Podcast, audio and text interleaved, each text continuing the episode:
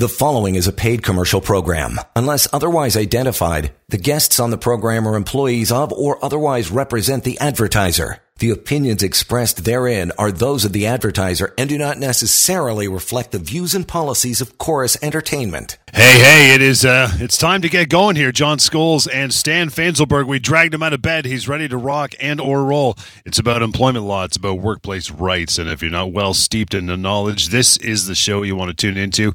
Always start off with the uh, the case of the day, thought of the day, pal. What's uh, what's going down with you? Absolutely. Good morning, John, and good morning, Toronto. Well, John, I want to start off with a recent case I came across because, you know, our listeners often hear us talking about cause and the difficult standard, you know, that it is to meet. Uh, and, and I think this case kind of shows a lot of the important components when trying to analyze what is cause and whether somebody should be fired for that on that basis. So in this particular case, it involved a plaintiff who was hired as a general manager in an auto dealership.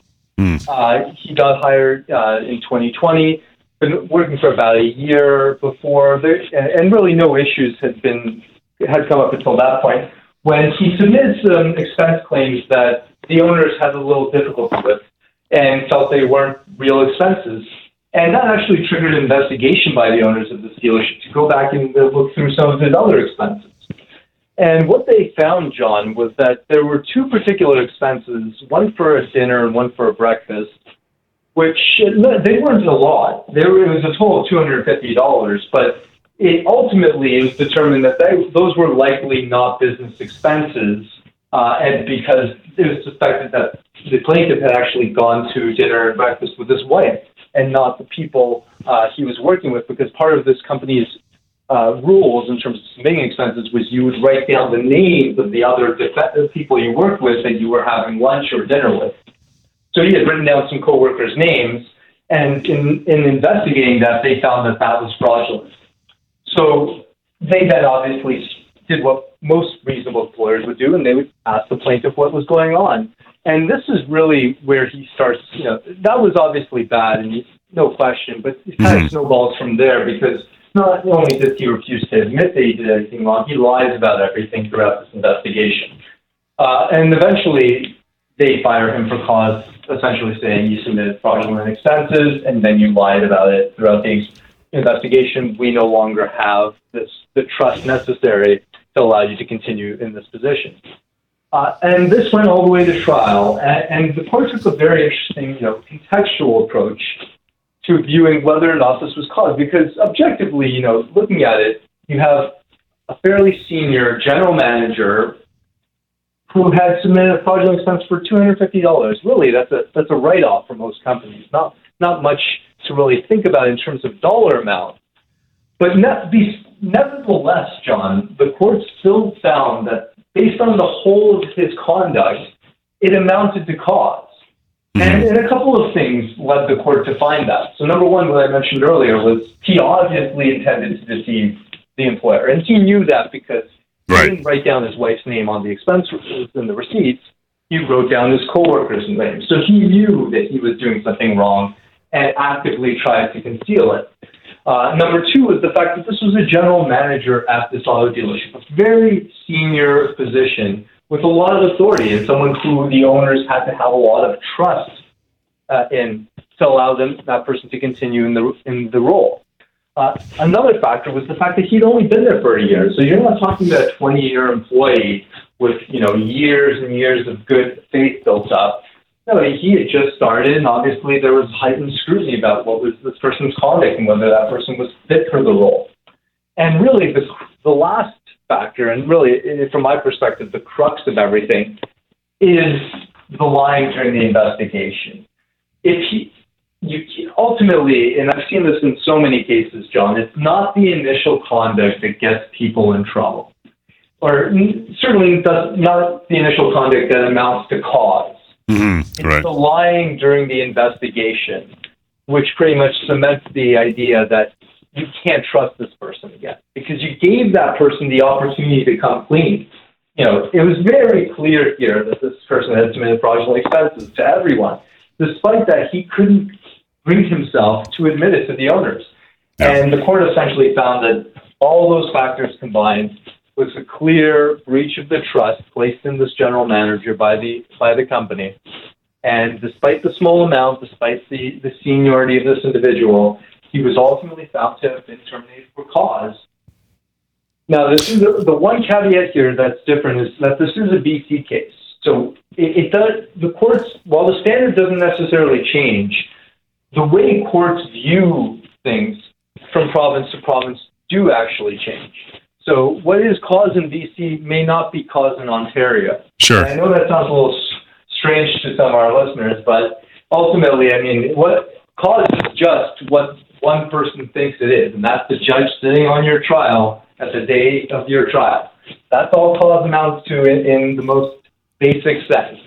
So there really is, you know, from judge to judge, from from province to province, you will have differing opinions. Uh, this judge obviously felt that this raised the level of cause. You can certainly understand why the judge felt that way. Uh, I'm certain that there'd be judges who might find it uh, found differently. But again, a really interesting case that really brings into perspective, you know, what is cause and how the courts approach it when analyzing it. Yeah, it's interesting too. It just shows you that it's all the stuff behind the intent of the act and, and the lying about it not fessing up. It's nothing to do with the dollar amount, which is very little. So it's uh, it's interesting for sure. Uh, Dan, thanks for standing by, pal. How are you? I'm good. How are you doing? Good, sir. What's on your mind? I just have a question for you. I Okay. work as a general a general contractor, and we hired a company to do a heating, air conditioning on a new build. And during the course of doing uh, the work, uh, the heating company was brought out uh, prior to startup, and they uh, displayed how they were going to be running their heat system, and the client was not happy with it. There was going to be way too many uh, big bulkheads and everything. So the heating company said, "Well, we can run a different system, and you won't have any of these bulkheads." And so my client asked for a quote.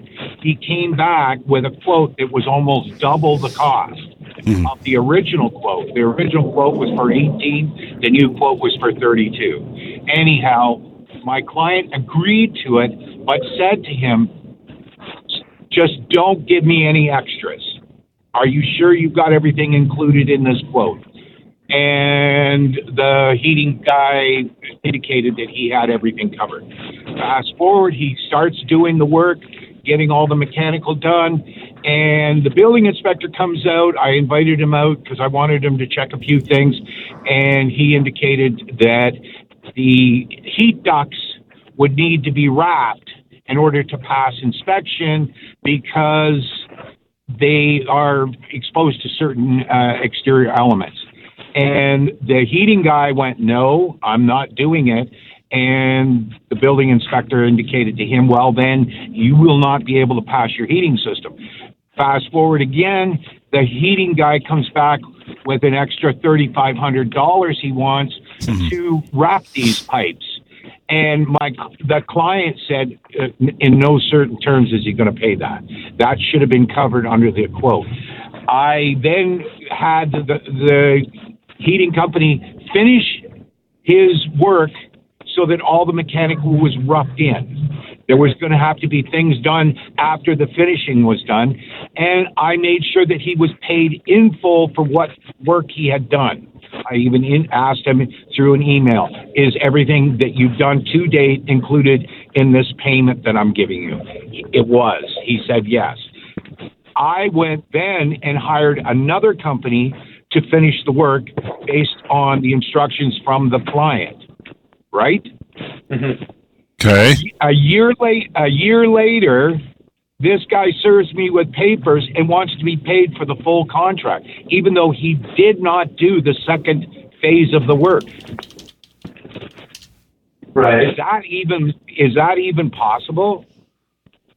Well, well, I'll start with the caveat that this really isn't an employment question. This is a commercial litigation question, and it's even more particular because construction industry actually has its own court system within our court system, uh, and that's a bit outside my purview. But you know, I will mention just generally that it is you have a contractual dispute. Obviously, the first question is, well, who breached the contract? Because here he's going to say you breached the contract. You didn't let me do the work. And you're going to say you misquoted it, and then you win, and then you refuse to do the work for the quote that you put forward. So obviously you breached the contract. I mean, that's really the crux of the the law of the matter. I think is who who does a court think acted negligently and breached the contract? Can he be paid for the work that wasn't done?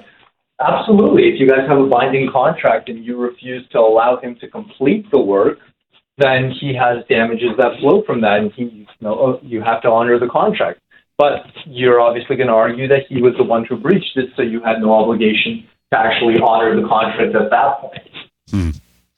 Dan, we're going to let you go, pal. Appreciate that. And uh, with that, we'll get to our emails after the break as well. Going to dive into a pile of those. Help at employmentlawyer.ca is how you reach out. We'll continue. Employment Law Show. Hang on. You're listening to a paid commercial program. Unless otherwise identified, guests on the program are employees of or otherwise represent the advertiser. The opinions expressed therein are those of the advertiser and do not necessarily reflect the views and policies of Chorus Entertainment. And welcome back to the Employment Law Show. You bet. Stan Fainzilberg is your guy. You want to reach out to Stan post show easy. You can do that. Email help at employmentlawyer.ca. And phone number anytime, 1 855 821 5900. Stan's got a great team working with him as well. So you can reach out uh, during the week. Okay, let's dive into those emails, brother. Uh, Rajesh, first one it says, Guys, my employer is selling the business and tells me the buyer is going to hire me. However, it's been almost two months and I still haven't heard from the buyer. Can I still go after my former employer? What do you think, Stan?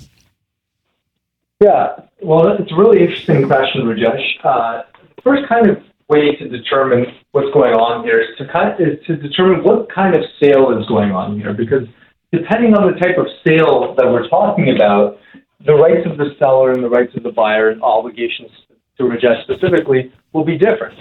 And there's really only two types of ways to sell a business. You can either sell all the assets of the business, all the stuff, but without taking on, you know, the shares, the liabilities, and all the, that stuff or you can buy the sh- actual shares of a company, which just means you know you're buying the numbered company. It's like if the Walton sold Walmart and you worked at Walmart, it's not going to really change your employment relationship with Walmart.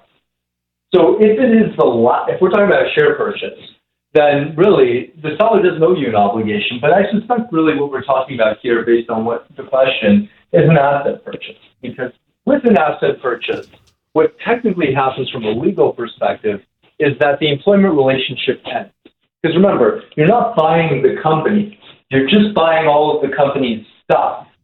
And then if you want, you can choose to hire the company's employees as well. Mm. That's, a, that's a choice for the buyer. Now, oftentimes, the purchase and sale agreement with the seller will include a clause that specifies that the buyer has to hire on the employees of the and that's usually done so that the seller doesn't have any liability because once again, once the sale happens, those employees are terminated and the seller owes them, you know, their entitlements, their severance, their notice, uh, their termination pay, and.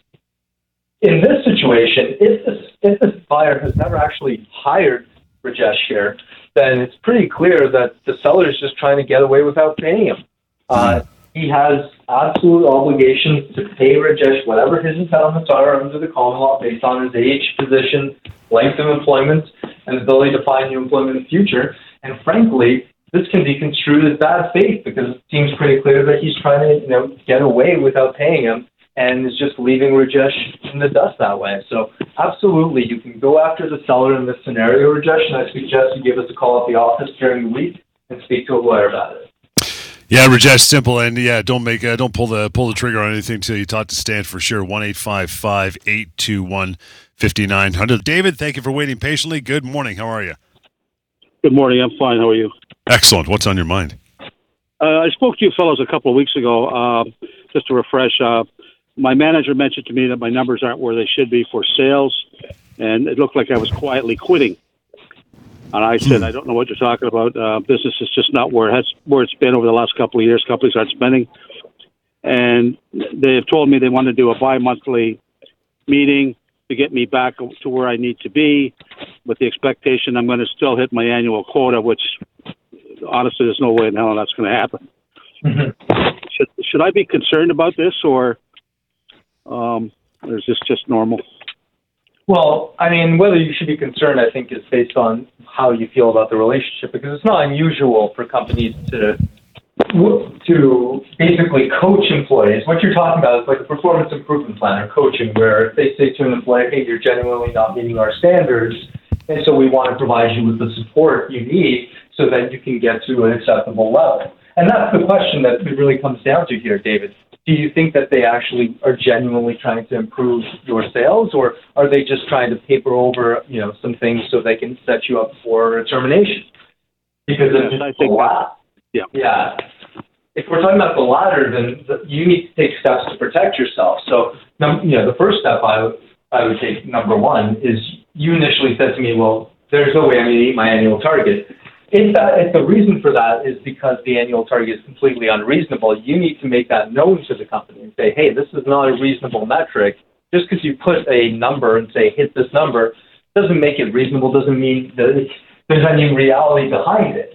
So if you can show them, you know, and protest right away that, hey, well, this isn't going to happen because this is not a reasonable number, those are the kinds of piece of evidence that court is going to be interested in hearing to determine whether or not you know they they have essentially cause, and if they're trying to set you up for that, if they have cause to terminate you, because you know keep in mind, David, that even if they go through this entire process, it's it's first of all unlikely that they would terminate you for cause, meaning that they would just not pay you anything if they wanted to let you go. It's a very high standard to prove, especially in the context of performance, um, less so in the context of dishonesty, as we heard about earlier. But in the context of performance, very high standards to prove. Cause does not mean you are bad at your job. It means you did something so egregious they can never trust you to do that job again. Okay.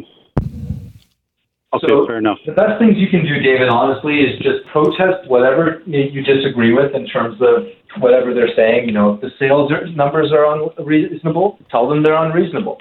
If if they're saying things like because you're quiet quitting well, tell them that's not actually the case and explain why. Here's why the numbers are low. These accounts, we lost these accounts. Whatever the explanation is, make, you just want to get that evidence out there in an email to them so that you can rely upon it down the road.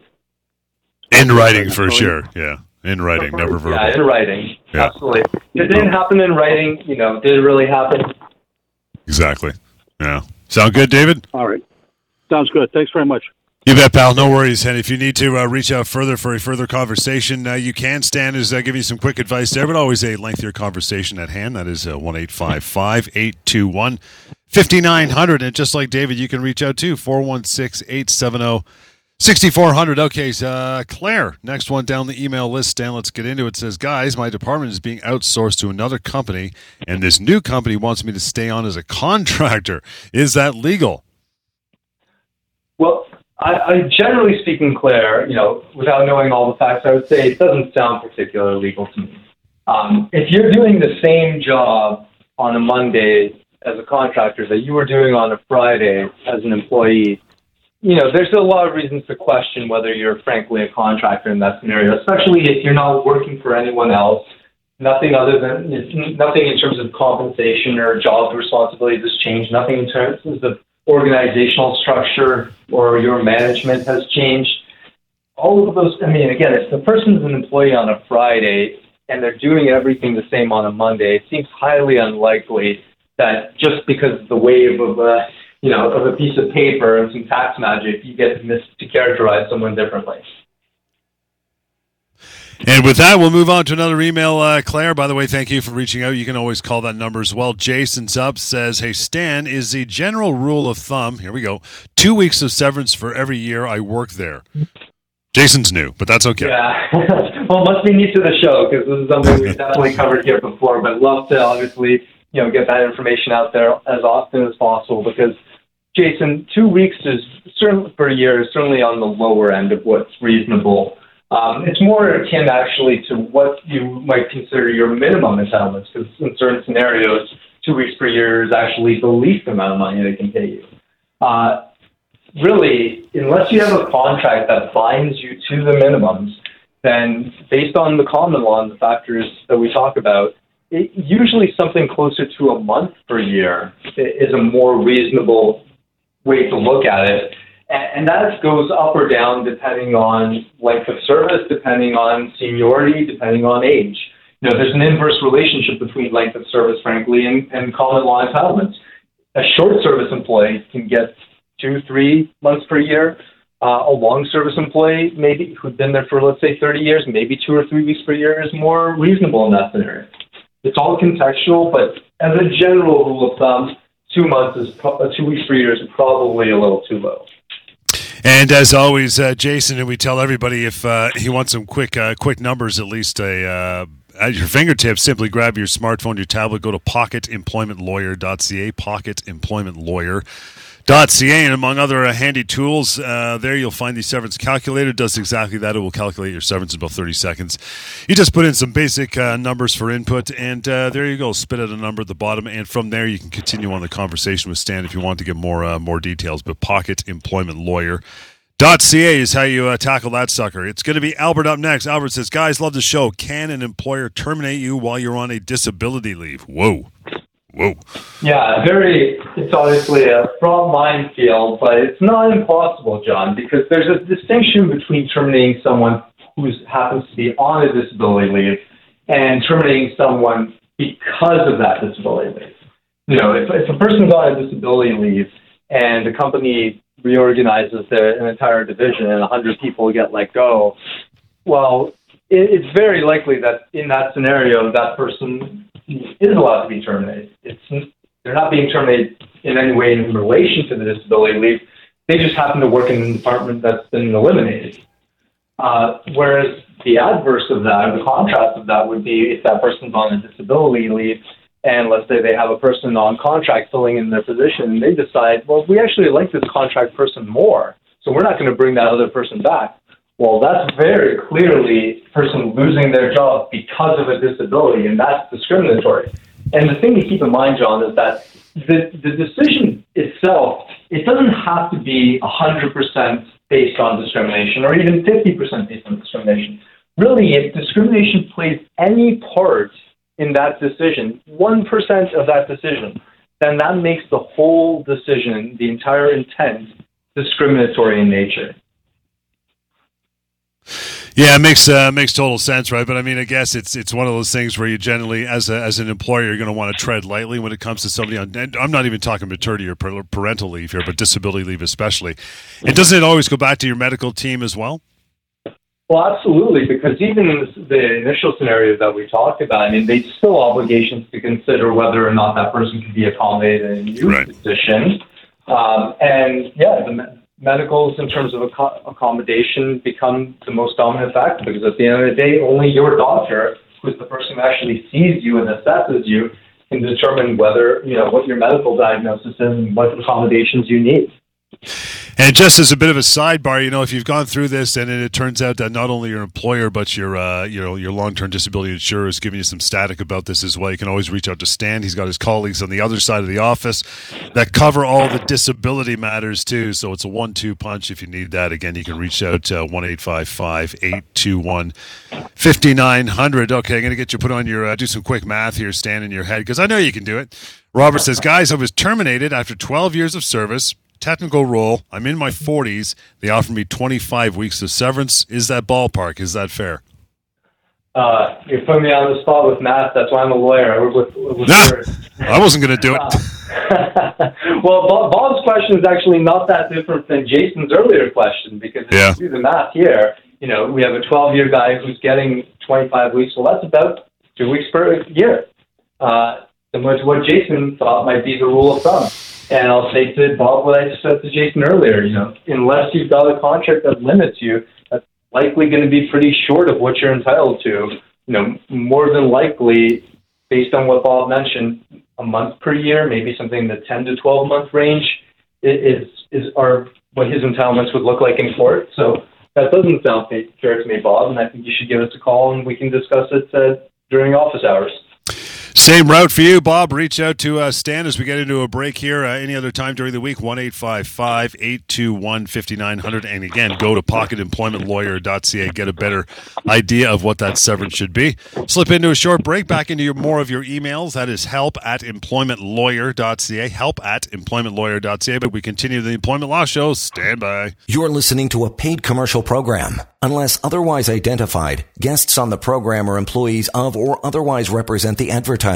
The opinions expressed therein are those of the advertiser and do not necessarily reflect the views and policies of Chorus Entertainment. Stan Fainzilberg, courtesy Samfiru Tamarkin LLP, is uh, handling all the, uh, the doing all the heavy lifting on the show this morning. So you can reach out to Stan, by the way, after the show anytime ready to uh, take your calls. Have that uh, non committal chat anytime. 1 821 5900. Help at employmentlawyer.ca.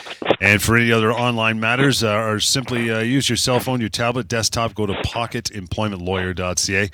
Let's roll down to our next email, Stan, from Robert to Bob. Different guy says uh, my employer gave me a month of working notice. I have an interview in Haliburton as she uh, and she denied my request for time off for that interview. Is that allowed?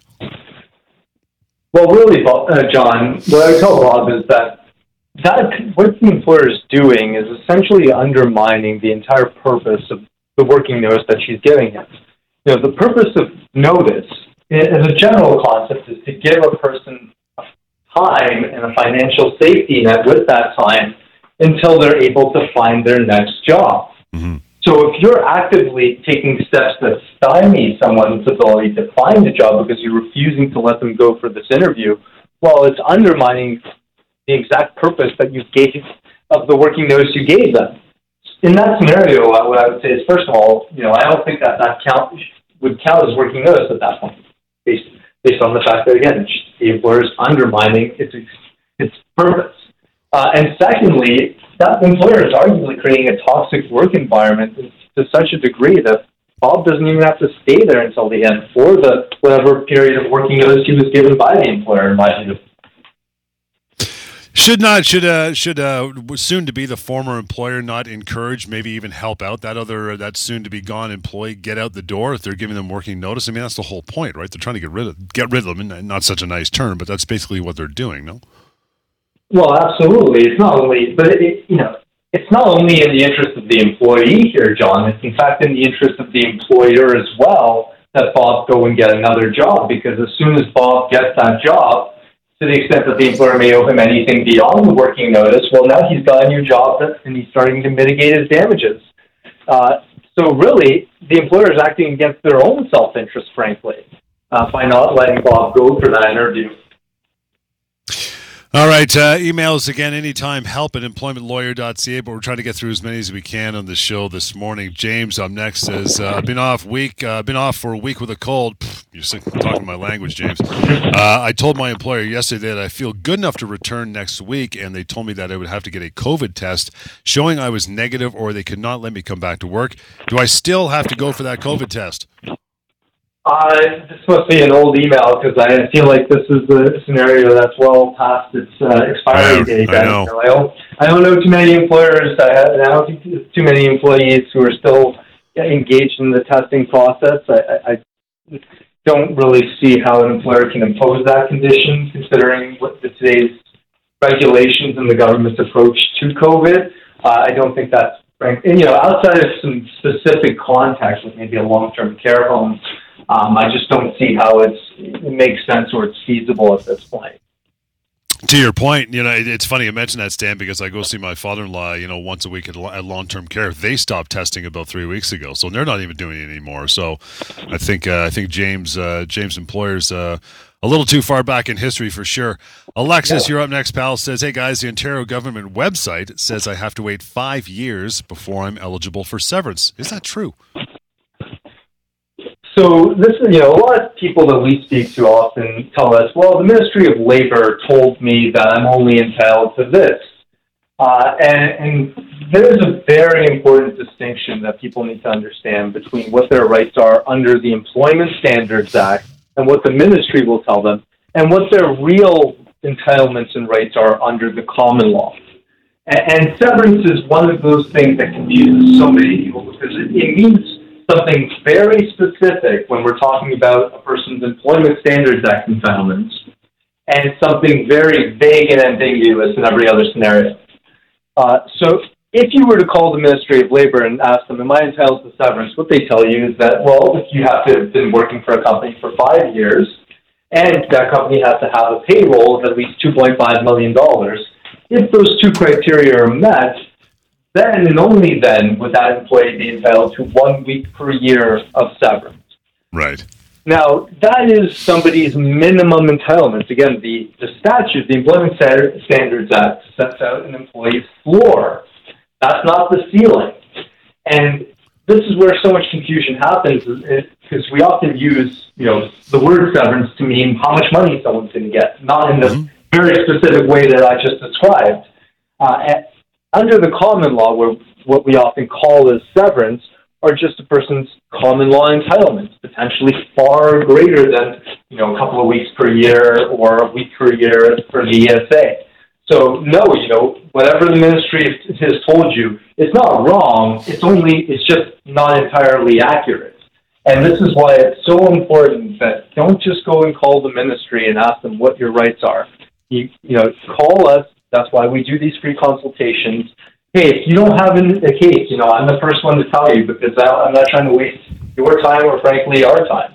But that's why we do these free consultations to make sure that you have all the information that you need to make these you know life altering decisions at a time that's probably one of the hardest moments in a person's life. Let me ask you this, Stan, because people, you know, they, sometimes they wonder this and they call in and ask. You know, you talk about, you know, the Ministry of Labor or uh, the Labor Code, and then you say the common law. So, d- break down what that means, common law, in the employment laws context. What does it mean exactly?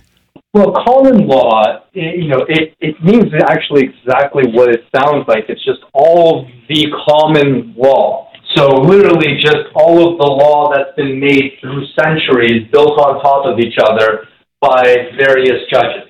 That's what common law means. It's not something that's written down.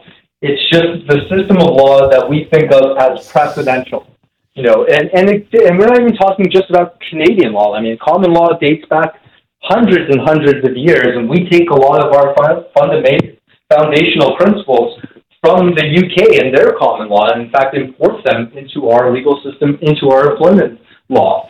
So that's what we mean when we're talking about the common law. It's just that system of precedent built up over years, uh, where you know now we have some certainty because there's enough decisions that draw a conclusion as to what any an answer is to any particular issue. Awesome. Love the description. We're going to get into one more short break, pal. Get into more of your emails as well. This will be your chance as well. Help at employmentlawyer.ca. Help at employmentlawyer.ca. Lots more. The Employment Law Show is just ahead. Stand by. You're listening to a paid commercial program. Unless otherwise identified, guests on the program are employees of or otherwise represent the advertiser. The opinions expressed therein are those of the advertiser and do not necessarily reflect the views and policies of Chorus Entertainment. Uh, right, right, back at it, and uh, welcome to the show, and thanks for hanging in there. Here this morning, it'll be uh, it'll be Al. Hey, Al. Good morning. How are you? Good morning. How are you guys doing? Good, brother. What's uh, what's on your mind today? Okay, I'll give you guys a back end story, and then just need a little bit of advice. So, I am a robotics engineer working for a manufacturing facility down here in the city.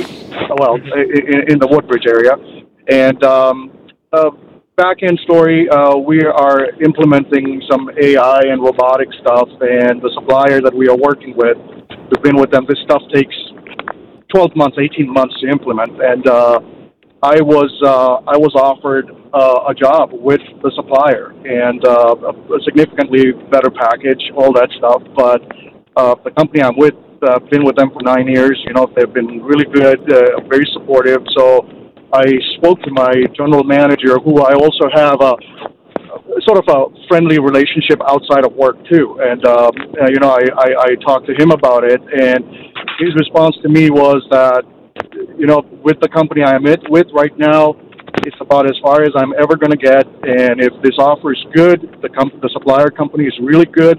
AI robotics, we all know, is is, is where it's going now um, you should take it. You should definitely take it. But he asks that um, just stay on until this last implementation uh, is beyond the test part. and which I agreed, and and and we we talked back and forth with the other company, and everything was myself and the other company, and and everything went on, and uh, I put in my resignation with almost eight weeks of notice for them, um, just so that we can be there. And the other company also indicated that um, if the implementation wasn't done, because stuff happens along the way, uh, then I would be still there as their employee, making sure that uh, everything is uh, everything is taken care of. So now I'm at week two weeks left uh, with my old company now uh, as of as of Monday, and um, I got a sort of a conversation with the new company I'm going to go with that uh, the vi- the VP of my current company indicated that they poached me. Uh, they're not very happy about it, and uh, if uh, if they take me on, it would be a significant issue for them using their services from now on. And uh, for that company, I mean, I I know how much work these people do with them.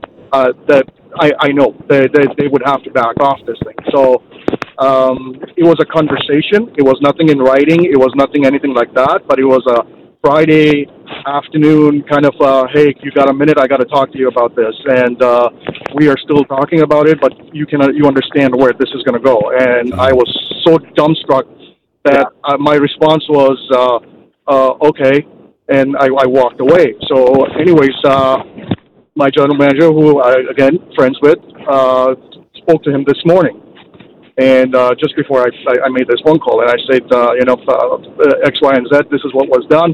Do you know anything about it? And he said, look, I'm sorry you found out about this because we were going to bring you in next week and talk to you about it. But yes, such a conversation has happened. Um, you know, um, it, it just doesn't look good that you are poached right on our premises, and uh, and this and this and this. And uh, and to give you guys an idea, it's about a forty percent bump in pay. Um, and significantly more perks and stuff. I mean, it, it, uh, semantics, but but hear me out. And um, so uh, I said, then what happens now? Like, are you guys, you guys are stopping me going to another company, threatening the other company. I'm sure as a business, they are not going to take me on as a risk to lose out on whatever amount of money you guys make for, they make from you guys. Um, so are you guys going to match? What are you guys going to do? So he said, no, he says, uh, conversations have been taking place to say that we can rescind your resignation, but you will have to start off as a brand new employee. and and I'll be- that, that conversation happened 20 minutes ago. Okay. Well, there's a lot to unpack there. So, but I want to start with the the last thing you said because that was very comical to me. Like, you've literally never left this employer. If they rescind that resignation, you're not a new employee, and they can call you a new employee as much as they want to. It's absolutely ridiculous. But beyond that, there's both liability here for the, the new employer you were going to go to, but also your current employer. Because, first of all, you know, the company can't just rescind an offer.